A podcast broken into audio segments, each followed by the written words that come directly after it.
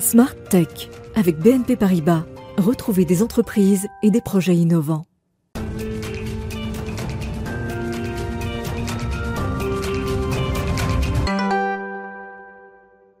Bonjour à toutes et à tous, bienvenue dans Smart Tech. Vous êtes euh, en direct sur la chaîne Bismart à 11h le matin. C'est l'émission qui pousse les portes de l'innovation. Alors justement, on va recevoir en début d'émission une toute, euh, toute nouvelle, non, mais enfin pas si ancienne que ça. En tout cas, un champion français dans la médecine génomique qui apporte une solution, elle qui est euh, nouvelle dans l'étude du génome. Ce sera donc dans l'interview avec mon intervenant qui sera par Skype, Nicolas Philippe de SecOne, dans quelques instants.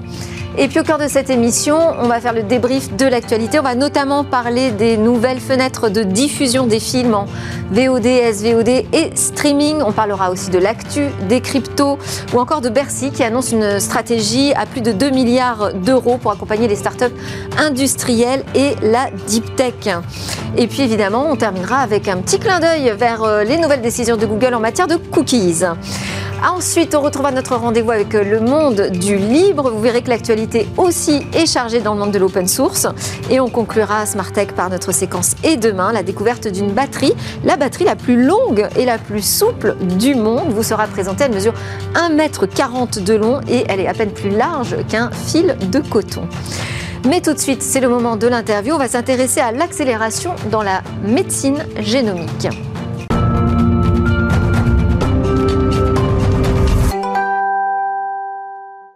En interview, on parle de ce coup d'accélérateur pour un acteur technologique français en pointe sur euh, l'avènement de la médecine personnalisée dans les cancers, mais aussi les maladies rares et héréditaires. Nous sommes euh, connectés avec Nicolas Philippe. Bonjour. Bonjour. Vous êtes le fondateur, mais aussi le président de Sequan Genomics, qui est un, concepteur, un fournisseur de solutions d'analyse de données génomiques. Vous êtes créé en 2017, ce qui n'est finalement euh, pas si ancien pour, euh, pas si ancien, pardon, pour euh, ce type de solution. À quel stade aujourd'hui en sommes-nous de l'utilisation de nos informations génomiques dans la médecine? Oui, bonjour. Donc, euh, aujourd'hui, il faut savoir qu'on est dans un monde où on a de plus en plus de maladies euh, chroniques, de maladies complexes qui sont reliées de près, enfin indirectement ou directement euh, à la génomique. Donc c'est très intéressant de pouvoir intégrer ce type d'informations dans la, médecine d'aujourd'hui. Et où on en est aujourd'hui, en fait, bah, on en est. le marché de la médecine génomique, c'est un marché qui, existe depuis quelques années maintenant. Et en fait, c'est quelque chose qui devient de, monnaie courante et qui tente à se démocratiser auprès de la, de, de, de la médecine classique. Euh, comme vous le disiez tout à l'heure, euh, aujourd'hui, euh, un patient qui va être atteint d'un cancer, on va, euh, on va traiter tous les patients plus ou moins avec un protocole, on va suivre un protocole, et en fait, en intégrant euh, euh, l'information génomique, on va pouvoir tenter à personnaliser les traitements dans les cancers et à diagnostiquer les maladies rares. Donc c'est quelque chose qui, aujourd'hui, a fait ses preuves et continue à le faire et tente à s'accélérer. Et alors, si on rentre dans votre, plus précisément dans votre solution, quelles sont les technologies sur lesquelles vous vous appuyez aujourd'hui? Alors nous, on, utilise les technologies, donc les nouvelles technologies du big data. Donc comme, comme je vous le disais, donc les analyses génomiques sont faites dans les laboratoires de biologie médicale, donc les mêmes laboratoires où aujourd'hui vous faites vos analyses euh, de sang pour, pour regarder euh, votre taux de cholestérol, par exemple, votre taux de glucides ou, ou, ou, vos taux de globules rouges. Et en fait, nous, notre mission, c'est d'utiliser cette nouvelle technologie du, du, web pour équiper ces laboratoires de biologie médicale pour qu'ils puissent avoir accès à la médecine génomique aujourd'hui aussi simplement et facilement qu'on pourrait avoir accès aux analyses de sang. Donc euh, en techno, moi j'ai entendu le mot big data, ça non plus c'est pas très récent. Comment vous travaillez différemment? Parce que vous parlez d'une nouvelle génération de plateformes d'analyse de données.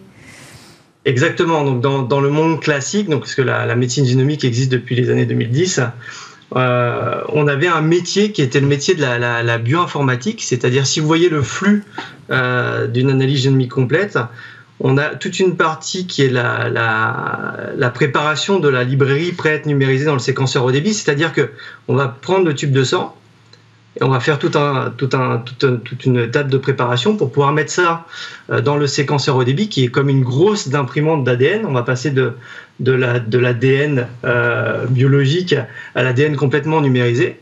Et le métier de la bioinformatique était de rassembler le puzzle génomique du patient pour, pour, pour, détecter les anomalies. Et, et on pense, nous, chez Sequan, qu'il faut essayer de voir le process de manière beaucoup plus large, en fait. Ne pas s'intéresser simplement à l'analyse de la donnée qui sort du séquenceur, mais du processus global, avec tous les intervenants qui vont venir autour. Parce qu'on pense qu'il y a des informations cliniques qui vont être échangées euh, auprès, euh, auprès des médecins vers les biologistes et des biologistes vers les médecins. Et le fait d'utiliser toutes ces technologies de, big data permet un peu de, de casser euh, ces silos de, de persona dans cette médecine génomique collaborative, si vous voulez. Donc un outil collaboratif, c'est une plateforme de travail où on va pouvoir avoir et euh, des data scientists, euh, mais aussi euh, des laborantins, des chercheurs, l'université Absolument. tout le monde va avoir son, degré d'expertise, hein, et chacun n'a pas le même degré d'expertise, même si tout le monde est expert au final.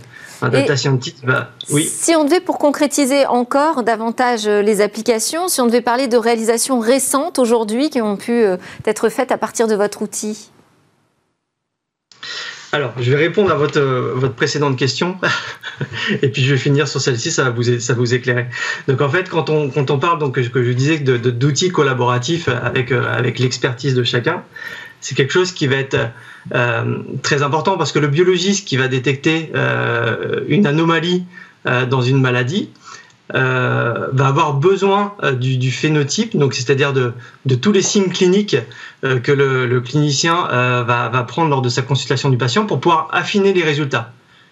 Donc en fait, euh, pour avoir euh, quelque chose d'assez concret qu'on a fait qu'on a fait chez Sequan, c'est qu'on a réduit euh, le, temps d'interprétation des données biologiques d'un patient en intégrant ces données du phénotype du clinicien. Parce que finalement, il peut y avoir des centaines de, mutations qui vont être biologiquement importantes, mais que quelques-unes qui vont être euh, euh, résultantes de la maladie, qui vont permettre de poser soit un diagnostic, soit une orientation du traitement pour le patient.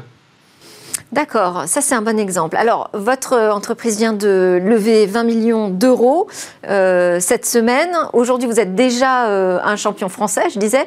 Là, l'objectif, c'est quoi? C'est d'aller conquérir l'Europe ou plus loin encore? Je pense qu'avec ces 3 millions, on a, 3 missions, on a 20 millions. On 20 millions on a 3, ouais, 20 millions, pardon. On a 3 missions. Donc la première, effectivement, c'est euh, de devenir un champion euh, en dehors des frontières de la France, donc en s'attaquant euh, avant tout à l'Europe, puisqu'on a toute la partie réglementation qui nous le permet de, de pouvoir opérer assez facilement dans, nos, dans, dans, le pays européen. Et en, ensuite, effectivement, pousser cette idée collaborative d'associer euh, les données biologiques et génomiques avec les données médicales, les données euh, de, de, la tumeur, pour donner des informations encore plus précises et, euh, accélérer le, temps de rendu des résultats vers le patient. Parce que finalement, il y a, il y a deux phénomènes qui sont importants, c'est rendre des résultats vite et rendre des résultats le plus précis possible. Donc les, les, les maladies, comme je le disais au départ de l'émission, sont de plus en plus complexes. Ça veut dire qu'il y a des mutations complexes à détecter. Et euh, pour ça, il faut mettre tout un tas d'innovations en place. Et quand vous dites de plus en plus euh, précis euh, ces résultats, c'est ça qui permet donc de faire cette bascule vers une médecine davantage personnalisée. Exactement. Souvent, si on prend le, cas des, par exemple, des maladies rares, on s'était rendu compte qu'au départ, donc, pour information, 80% des maladies rares sont d'origine génétique on se rendait compte qu'on cherchait une mutation qui était directement résultante de la maladie et finalement euh, plus les recherches avancent et plus, euh, plus, plus, plus le marché rentre dans, son avancement, euh, plus on se rend compte que c'est pas simplement une mutation qui va permettre de diagnostiquer une maladie, mais une série de mutations qui vont être corrélées les unes avec les autres et ce qu'on peut appeler par exemple des, signatures génomiques. Et on va rentrer dans cette ère, on va changer d'axe, de dogme, d'échelle, et on va, on rentrer plus profondément dans l'analyse. Et pour ça, on a besoin de, nouvelles technologies, de nouveaux outils et, euh, euh, de nouvelles combinaisons euh, multidisciplinaires permettant de, de coupler des données biologiques et médicales. Merci beaucoup pour euh, ces éclairages. On n'a pas le temps d'aborder la question, mais je pense que vous avez un boulevard devant vous parce qu'on parle beaucoup de gâchis aujourd'hui quant à euh, la quantité de données euh, récupérées sur le génome. donc on vous souhaite le meilleur en Europe et même au-delà des frontières européennes. Merci Nicolas Philippe, fondateur et président de Sequan Genomics. C'est l'heure dans Smart Tech de passer au débrief hebdo de l'actu.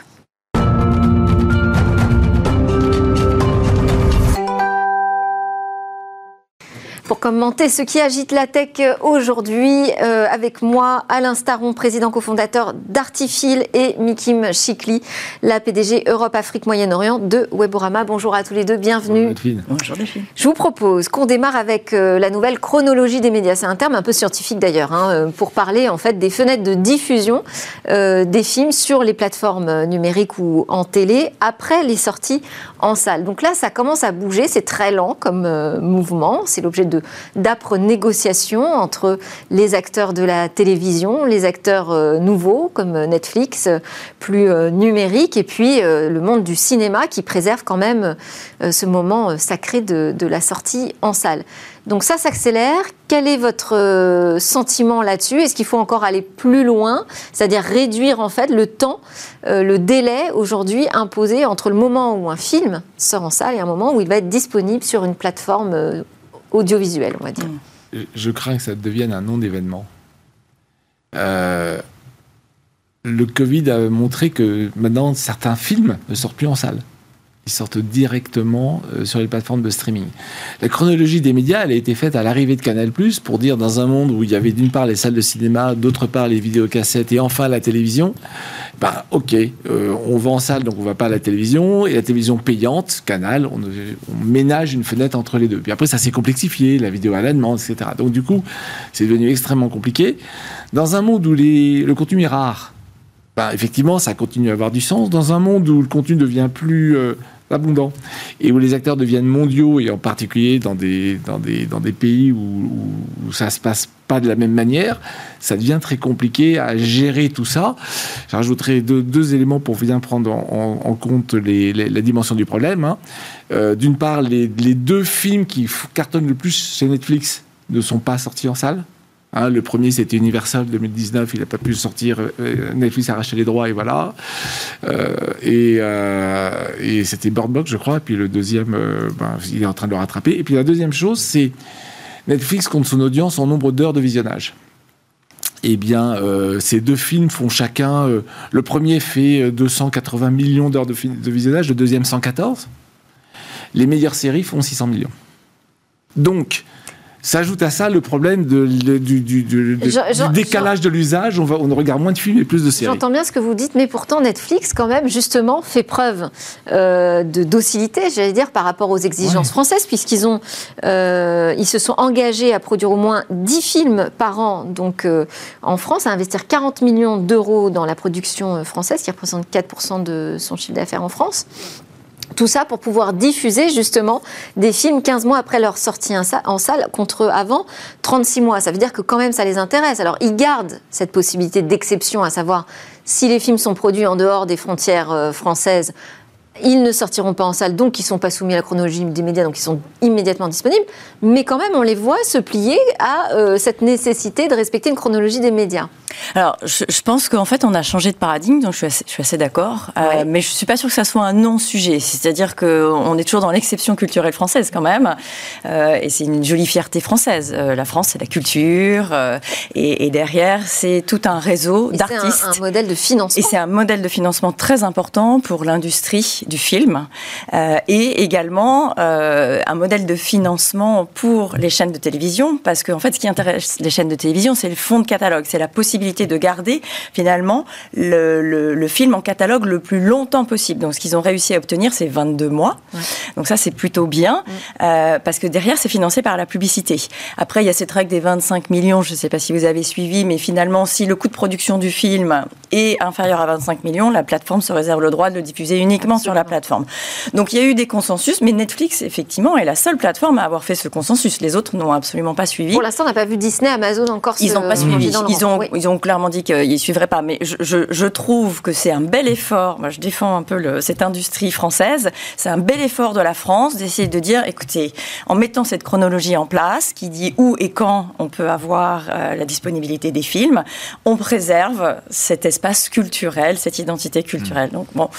Alors on préserve préserve ça, on préserve le financement du cinéma, euh, on préserve les sorties quand même. on préserve le fond de catalogue de des chacun, et puis on préserve aussi Canal+, Oui. Hmm. Hein, donc lui, il aura plus que 6 mois à attendre contre 8 avant de pouvoir diffuser les films sur, sur sa chaîne cryptée. Hmm. il garde 9 mois donc d'exclusivité par rapport aux concurrents. En contrepartie, il a investi quand même 190 millions d'euros hein, dans le cinéma oui, français. On, on, parle de 200 millions d'euros au, total. Mais euh, finalement, ce qui se passe, c'est qu'il y a la télévision, mais il y a aussi les plateformes de trouver un modèle économique qui fait qu'on a deux mondes, euh, anciens et nouveaux, qui se retrouvent.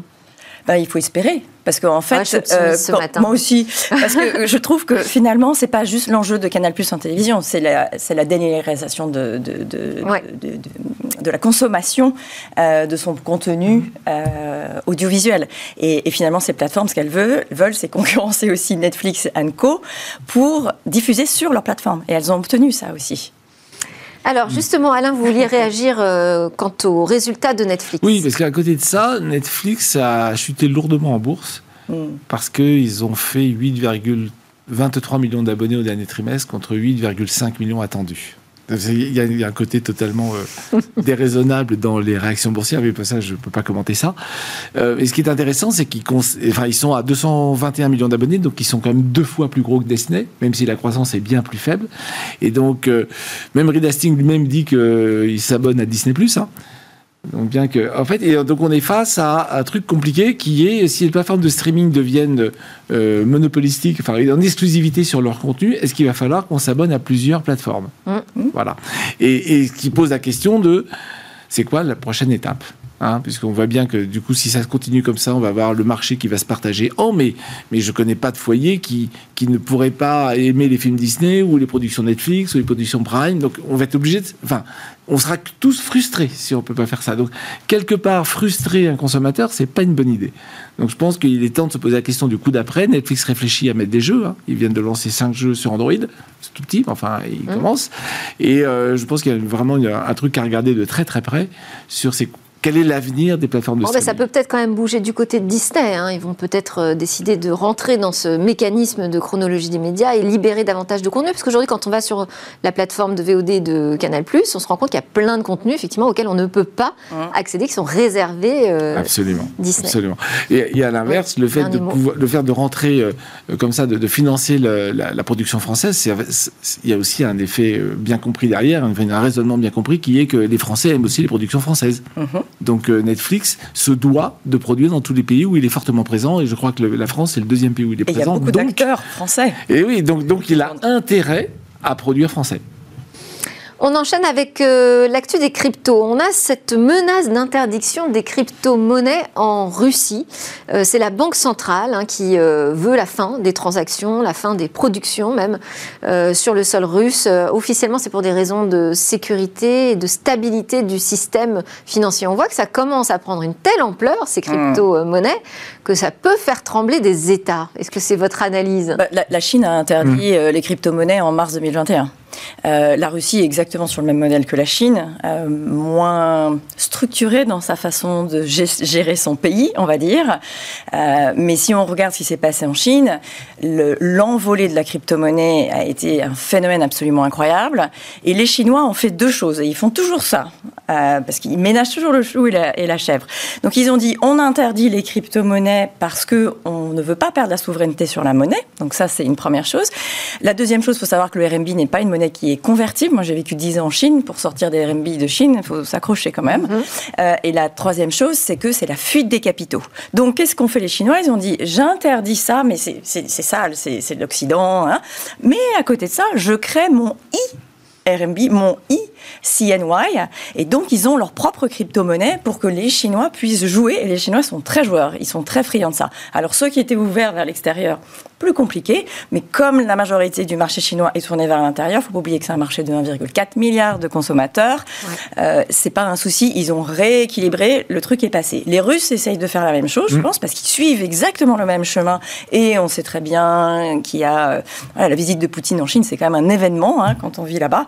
Donc c'est, je pense que c'est ça qui est en train de se passer et, ils ont peur. De... Et la Russie, troisième pays mineur hein, de crypto-monnaie. Donc, oui. Euh, et puis il faut voir le rouble, comment il est dévalué par rapport au dollar. Hein, 80 roubles, un dollar, euh, compliqué quand même. Hein.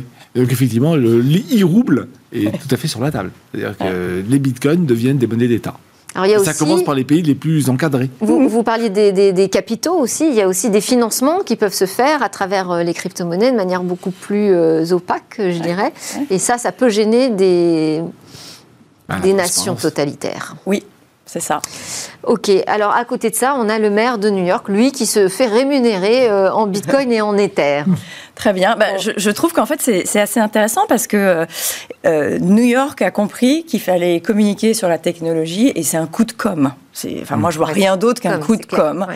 Euh, en plus, il favorise la plateforme américaine parce qu'il faut savoir que la plateforme, euh, la première plateforme de, de crypto, c'est Byfinance. Ça a été créé par un Chinois qui a fui dans différents pays pour arriver, bon, je, je ne sais où. Euh, mais, et, et en plus, cette plateforme américaine, finalement, en termes de coûts et d'usage, si on écoute les jeunes populations, en l'occurrence mon fils qui me dit c'est nul, moi je suis sur crypto.com, les frais sont euh, hyper bien, c'est connecté à mon Revolut et, euh, et j'achète euh, comme je veux.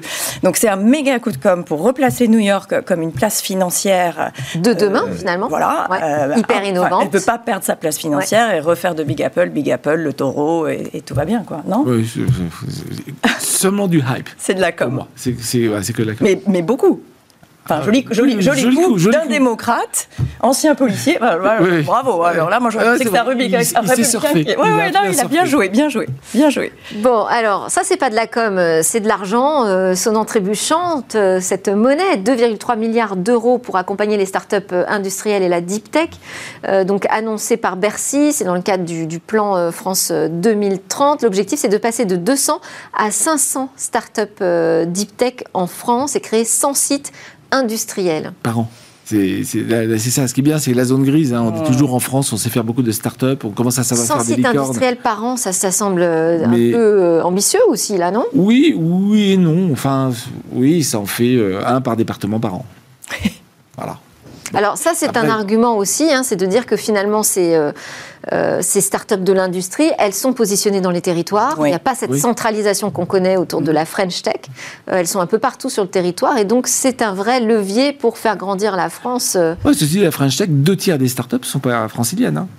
Donc on est quand même dans, des, dans, des, dans un écosystème qui est assez réparti, et tant mieux. Euh, et le télétravail incite à ça. C'est-à-dire qu'il y a moins en moins de gens qui ont envie de venir à Paris pour travailler. On est très bien euh, en province. Et, euh, et- et les talents sont partout. Et l'immobilier est moins cher, surtout quand il s'agit de faire des usines. Donc euh, non, non, tout va. Et tout ça, ça crée de l'emploi. Et ça crée de l'emploi. Les faut regarder. Swile, hein, euh, qui est dans la région de Montpellier. Euh, je trouve que c'est formidable. En fait, euh, ce financement arrive à point nommé parce que euh, les Américains, je crois qu'ils en ont 4000. Mm. Euh, les Chinois, ils sont pas mauvais non plus. Et sur l'Europe, on est troisième sur le podium. hein. Euh, Il y a les Allemands, le UK et nous.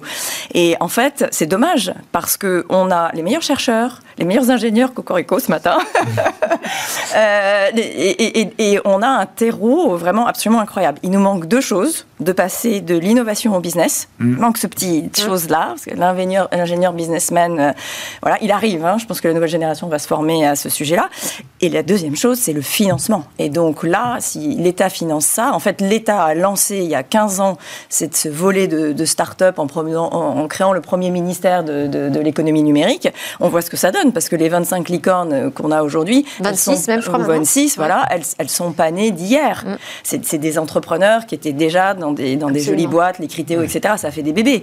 Voilà, ça a donné Ledger, par exemple, parce que Ouais. un des fondateurs est, est aujourd'hui chez, chez Ledger. Donc c'est vraiment des jolies histoires. Donc non, c'est chouette. Ah, Bon, alors, et un des problèmes, c'est ce que nous dit euh, Cédrico, que ces sociétés, aujourd'hui, elles n'industrialisent pas la France.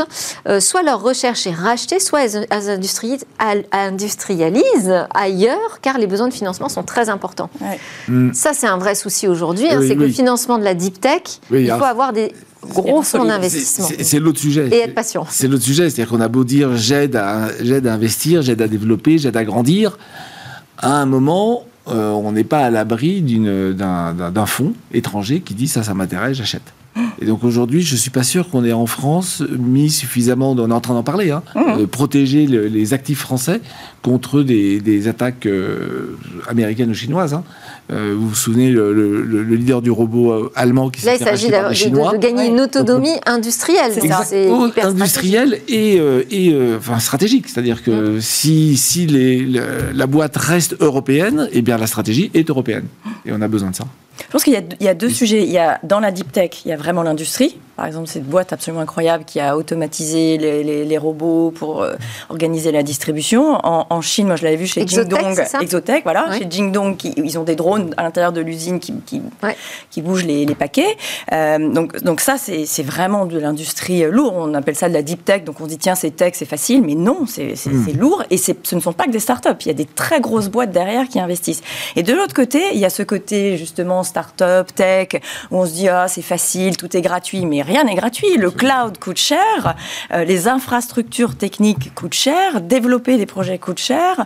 Donc voilà, nous on a une équipe de R&D qui, qui, qui, qui, pompe en fait deux tiers de la masse salariale et c'est important et il faut les financer et tenir bon pour, euh, voilà. pour le, produit euh, innovant. Et l'aide est évidemment conditionnée aux fonds propres. Les fonds propres donc dépendent du retour du capital social des actionnaires et donc est-ce que les actionnaires peuvent rester européens?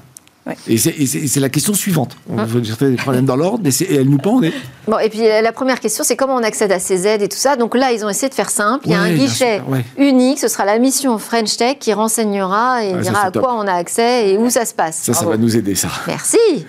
Euh, on termine avec euh, votre regard, Mikim Chikli, où ça vous a euh, interpellé cette annonce de Google sur les cookies, en fait, les remplaçants des cookies publicitaires. Voilà. Donc on parle des cookies tiers. Hein. on parle de je fais une recherche sur Internet d'un objet et je retrouve cet objet en permanence. Pas les euh, cookies qui m'identifient pour me connecter sur un site, qui m'aident à faire mes courses et euh, à valider mon panier jusqu'au bout très facilement. Donc c'est vraiment le, cookie publicitaire où il y a eu un certain nombre d'abus. La CNIL régule, euh, la, loi de la protection des données personnelles régule aussi. Ça c'est vraiment une très bonne chose. Maintenant il y a deux navigateurs qui ont interdit le tracking de ces cookies tiers, qui sont Firefox et Safari. Il reste Chrome, qui est quand même le gros du du, marché et qui fait une grosse partie de son chiffre d'affaires basé sur cette technologie-là. Donc ils avaient annoncé une première technologie qui était basée, enfin une première solution, une approche qui était basée sur ce qu'ils appellent les flocs.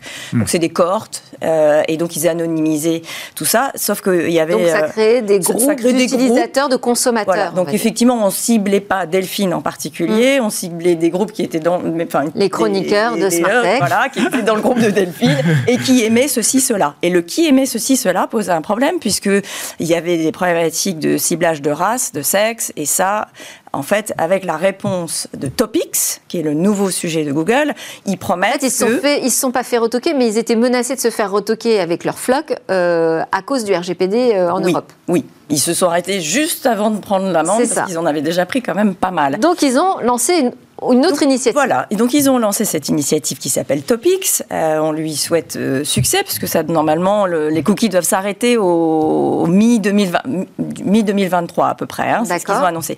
Donc là, ils annoncent qu'ils vont faire à peu près euh, la même chose, sauf que ça va être basé sur un historique de surf. A priori, non, c'est pas plus. Hein. nous, on participe à ces conférences Google, euh, donc on en saura plus la semaine prochaine, mais c'est sur l'historique de Parce que vous, pour vous, c'est hyper stratégique. Ah non, on est au cœur du, sujet. Alors, nous, on n'a pas choisi ce sujet-là de traquer les cookies publicitaires, on a choisi d'analyser les contenus sur lesquels euh, euh, vont les, internautes, donc qui, qui, sont lus, mais au-delà de ça, on ne traque pas on dit vous êtes quand même dépendant de ce que va mettre en place un Google. Alors, euh, plus Google va supprimer les cookies tiers, plus on sera heureux, puisque nous, notre technologie ne dépend pas des cookies tiers alternatifs. Donc, on attend quand même de voir ce qu'ils vont faire, parce qu'à partir du moment où ils vont anonymiser les données et protéger avec transparence euh, le choix éclairé de l'utilisateur, à ce moment-là, nous, on pourra mettre notre technologie aussi sur ses capacités de ciblage. Donc euh, on leur souhaite euh, bah, de réussir, hein, parce que c'est une bonne chose. On, a coutume de dire chez Werborama qu'on recule dans le bon sens, c'est-à-dire qu'on fait un petit pas en arrière, mais quand même on protège euh, le choix des uns et des autres sur les conditions de ciblage. Alain, une réaction là-dessus, parce que vous, je sais que ce, dont vous vouliez nous parler, c'était la fin de la pub ciblée. En fait, en fait, il y a deux, deux deux parlementaires de la Chambre des représentants américaine et un sénateur qui ont déposé un projet de loi contre tout ciblage hors géographique. Tout à fait. Voilà. Donc ce qui est intéressant, c'est qu'on pensait que c'était très européen comme, euh, mm. comme problématique. Et ça, alors ils partent évidemment euh, du sexe, de la race, qui sont les premiers sujets, mais en fait ils, veulent tout bannir, sauf une cible géographique large. En gros, dans quelle ville vous êtes. Voilà. Donc euh, ça va mettre vent debout évidemment Meta et Google parce que ça va plus loin que même leur que Topic. Et Apple et, Apple. Donc, euh, Ça s'appelle le Banning Surveillance Advertising Act. Absolument, à suivre de très très près. Parce que si c'est ça, c'est vraiment une énorme secousse, un tremblement de terre, j'ai envie de dire, sur le marché publicitaire digital. Et qui pourrait rejoindre ce, que, ce qui est en train de se passer aujourd'hui en Europe autour des nouveaux règlements DSA, DMA. Exactement. Tout à fait. Merci beaucoup à tous les deux, Mikim Chikli, PDG Europe, Afrique, Moyen-Orient de Weborama et Alain Staron, président cofondateur d'Artifil. Merci, Merci pour vos commentaires sur l'actu. Juste après la on va parler de ces pépites dans le monde du libre.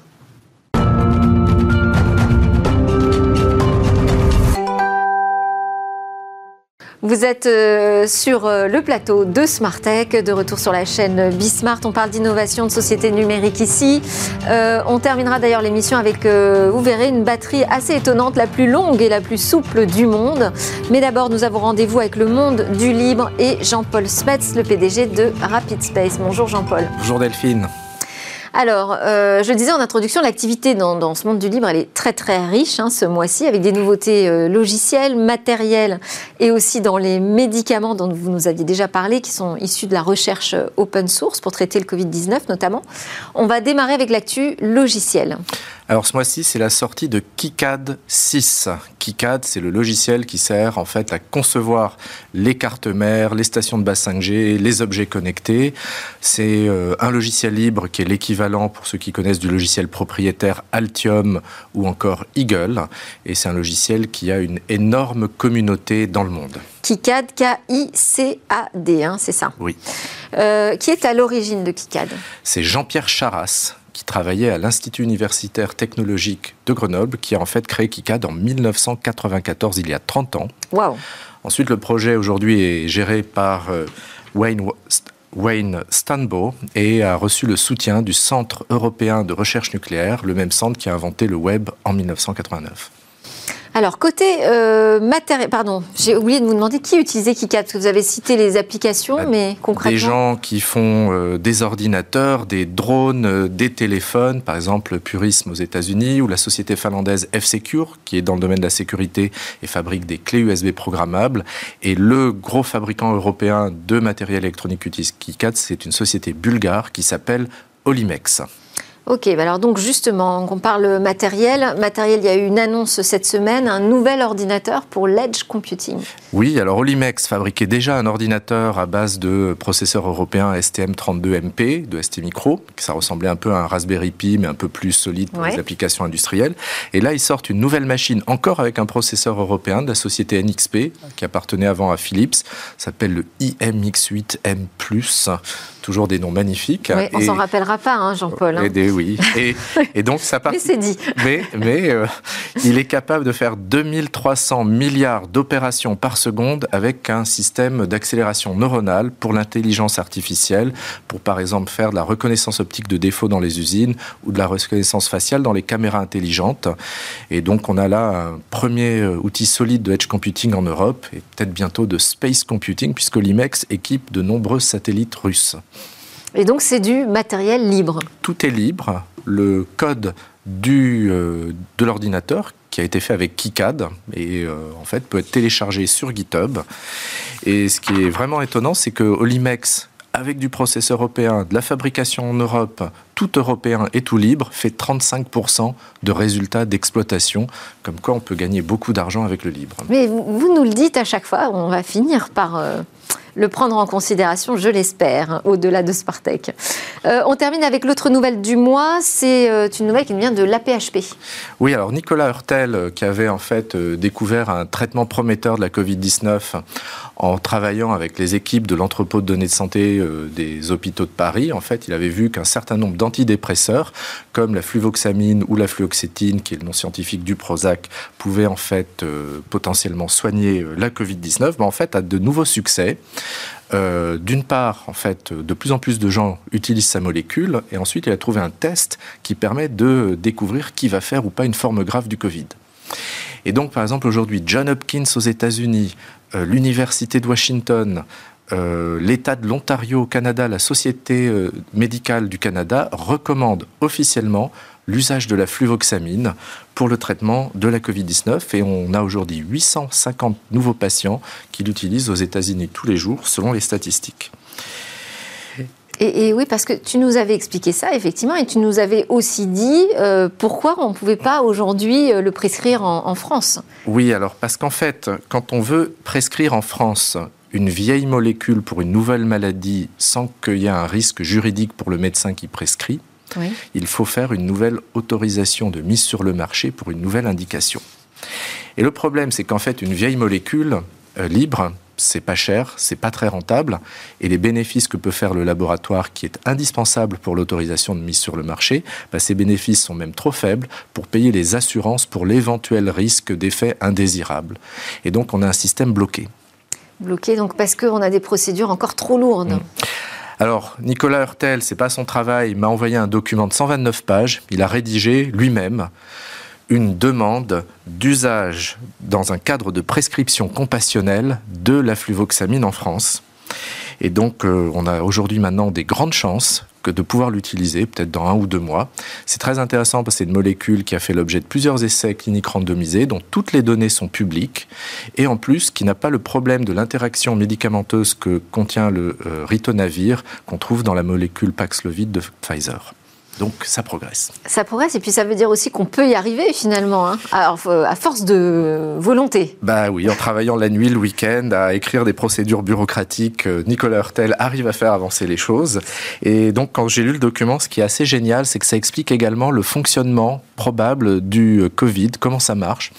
Parce qu'en fait, on a une enzyme qui a été découverte avec des biologistes allemands et Nicolas Hurtel qui s'appelle la sphingomélinase acide, qui combinée à une graisse qui en fait s'appelle la céramide, explique comment en fait le virus pénètre dans les cellules. Donc apparemment, le virus de la Covid-19 active la sphingomylinase acide. Ensuite, elle produit un gel. Le gel permet au récepteur ACE2 du virus de se concentrer, de pénétrer la cellule en créant une réaction inflammatoire importante. Donc là, Nicolas Hurtel s'est dit, bah, est-ce que c'est ça le mécanisme? Donc il a repris toutes les données, il a regardé tous les patients qui prenaient des antidépresseurs. Certains de ces antidépresseurs inhibent la sphingomélinase acide, d'autres non.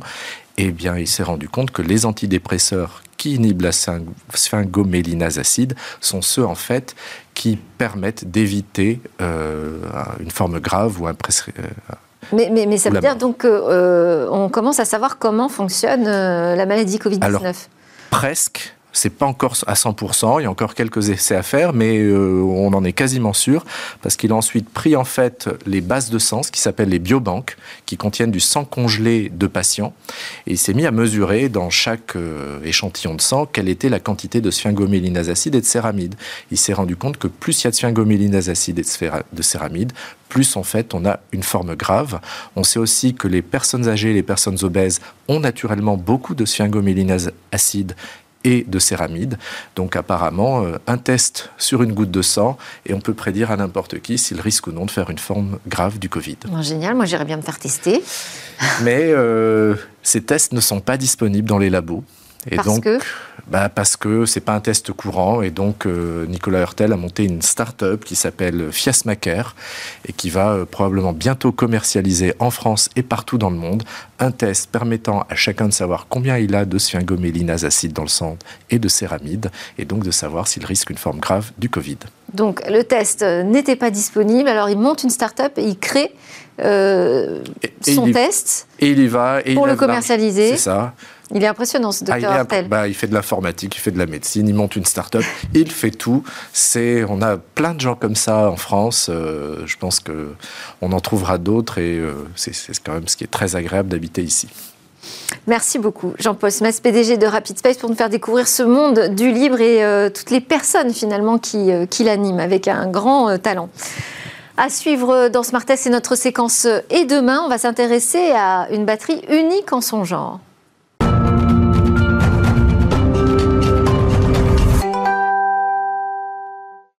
C'est l'heure de notre Zoom quotidien sur l'innovation avec euh, Cécilia. Aujourd'hui, donc, euh, bah, on va découvrir une batterie, la batterie la plus longue et la plus souple du monde. Oui, parce qu'elle mesure 140 mètres euh, de long et elle est à peine plus large qu'un fil à tricoter, qu'un fil de coton. C'est le MIT qui a mis au point cette batterie lithium-ion rechargeable et elle pourrait permettre la conception bah, d'une grande variété d'objets électroniques portables, d'objets mobiles.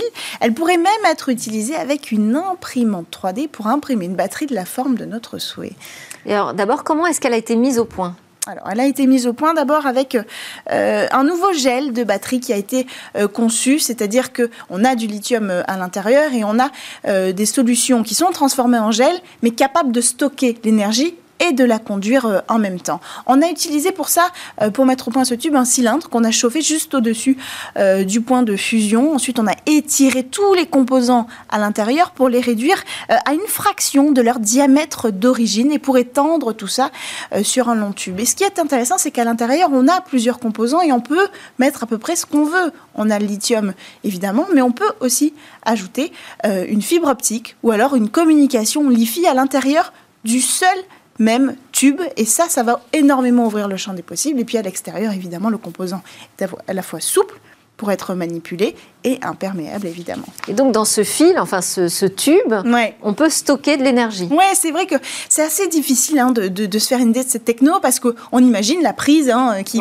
qui, existe déjà euh, et qui conduit l'énergie. Ce qu'il faut comprendre, c'est que dans ces 140 mètres, l'énergie est stocké à l'intérieur. Il n'y a pas de gros boîtier à la fin qui va euh, faire tourner tout ça. Sur les 140 mètres, il y a d'énergie. Là, précisément, il y a 123 milliampères par heure d'énergie qui sont stockés le long. Et alors, ce qui est formidable, je l'ai dit, c'est qu'on peut utiliser ça dans une imprimante 3D. On met ce composant et il va être imprimé pour créer une structure à la fois qui contient tous les composants d'un objet, mais qui les alimente en énergie. Alors, ils ont fait le test au MIT, ils ont créé euh, un jouet, un sous-marin euh, jouet qui peut faire tourner ses hélices comme ça. Et toute la structure, c'est cette batterie souple en filament qui a été imprimée. C'est la toute première fois qu'on imprime un objet comme ça euh, en batterie en fibre optique intégré et ça, ça permet évidemment de, créer des solutions moins lourdes aussi, euh, plus agiles. Enfin voilà, les, applications vont être assez énormes. Alors bah, justement, quel genre d'application? Électronique, on se débarrasse des gros chargeurs. Nos ordinateurs, demain, on aura plus à, se trimballer dans notre sac. C'est-à-dire ce sera intégré dans la machine même Ça pourrait être intégré dans la machine, ça pourrait être intégré à des accessoires qui accompagnent la machine ou alors un fil déroulant, à peu près tout ce qu'on veut en fait. On pourra tout faire avec ça puisqu'on pourra même imprimer la forme qu'on veut pour accompagner les objets électroniques. Et puis dans les wearables, dans les vêtements, on pourra avoir une communication Li-Fi à l'intérieur de notre doudoune, par exemple, puisque ça peut euh, passer dans les coutures. Hein. Et alors ce qui est intéressant au final, c'est de voir, et c'était l'objectif du MIT, de montrer qu'il est possible de construire une batterie sans limite de longueur. Aujourd'hui, c'est 140 mètres, demain, ça pourrait être 1 km. Et alors là, les applications n'auraient plus de limites. Ça semble assez magique. Merci beaucoup, Cécilia Sévry. C'était Tech. Merci à tous euh, de nous suivre euh, à la télé, sur le web, les réseaux sociaux et en podcast, bien évidemment. On vous donne rendez-vous euh, demain à 11h sur la chaîne Bismart. Il y aura la grande interview de Gérald Brunner, qui est un professeur en sociologie, spécialiste de la désinformation. C'est lui qui raconte comment se font et grandissent bah, ces ensembles de croyances collectives je le reçois parce qu'il sort un nouveau roman qui s'appelle Comme des dieux et qui nous permettra de réfléchir ensemble sur la manière dont les réseaux sociaux transforment la société. Et puis demain, c'est aussi le grand rendez-vous dans l'espace avec Cécilia. Excellente journée à tous.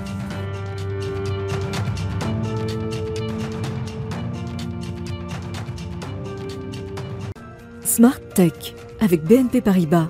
Retrouvez des entreprises et des projets innovants.